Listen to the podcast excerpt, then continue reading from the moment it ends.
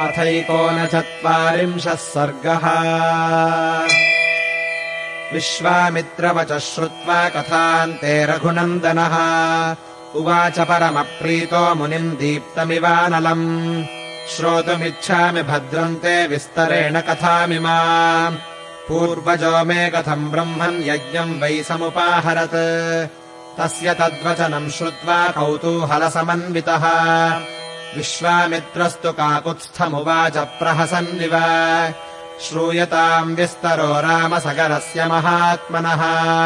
शङ्करश्वशुरो नाम्ना हिमवानिति विश्रुतः। विन्ध्यपर्वतमासाद्य निरीक्षेते परस्परम्।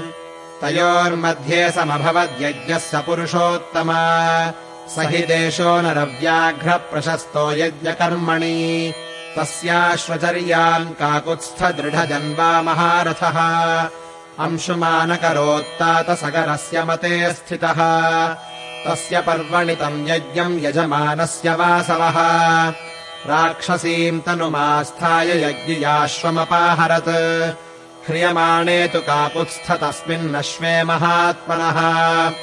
उपाध्यायगणाः सर्वे यजमानवथा ब्रुवन् अयम् पर्वणि वेगेन यज्ञियाश्वोपनीयते।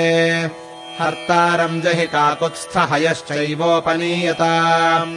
यज्ञच्छिद्रम् भवत्येतत् सर्वेषामशिवायनः तत्तथा क्रियताम् राजन् यज्ञोच्छिद्रः कृतो भवेत्। सोपाध्यायवचः श्रुत्वा तस्मिन् सदसि पार्थिवः।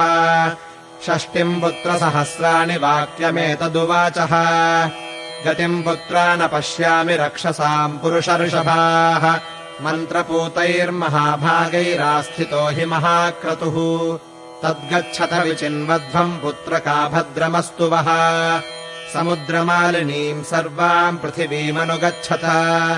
एकैकम् योजनम् पुत्रा विस्तारमभिगच्छत। यावत्तुरगसन्दर्शस्तावत् खनतमेदिनीम् तमेव हयहर्तारम् मार्गमाणा ममाज्ञया दीक्षितः पौत्रसहितः सोपाध्यायगणस्त्वहम्।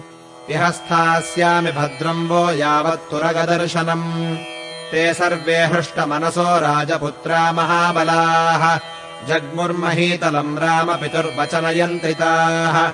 गत्वा तु पृथिवीम् सर्वामदृष्ट्वा तम् महाबलाः योजनायामविस्तारमेकैको धरणीतलम् पुरुषव्याघ्रा वज्रस्पर्शसमैर्भुजैः शूलैरशनिकल्पैश्च हलैश्चापि सुदारुणैः।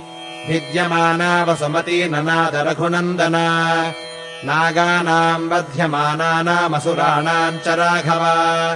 राक्षसानाम् दुराधर्षम् सत्त्वानाम् निनदोऽभवत् योजनानाम् सहस्राणि षष्टिम् तु रघुनन्दना।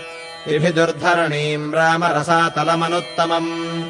एवम् पर्वतसम्बाधम् जम्बूद्वीपम् नृपात्मजाः। खनन्तो नृपशार्दूल सर्वतः परिचक्रमुः। ततो देवाः स गन्धर्वाः सासुराः सह पन्नगाः। सम्भ्रान्तमनसः सर्वे पितामहमुपागमन् ते प्रसाद्य महात्मानम् विषण्णवदनास्तदा। ऊचुः परमसन्त्रस्ताः पितामहमिदम् वचः। भगवन्पृथिवी सर्वा खन्यते सगरात्मजैः। बहवश्च महात्मानो वध्यन्ते जलचारिणः। अयम् यज्ञहरोऽस्माकमनेनाश्वोपनीयते इति ते सर्वभूतानि हिंसन्ति सगरात्मजाः इत्यार्षे श्रीमद् रामायणे वाल्मीकीये आदिकाव्ये बालकाण्डे एकोनचत्वारिंशः सर्गः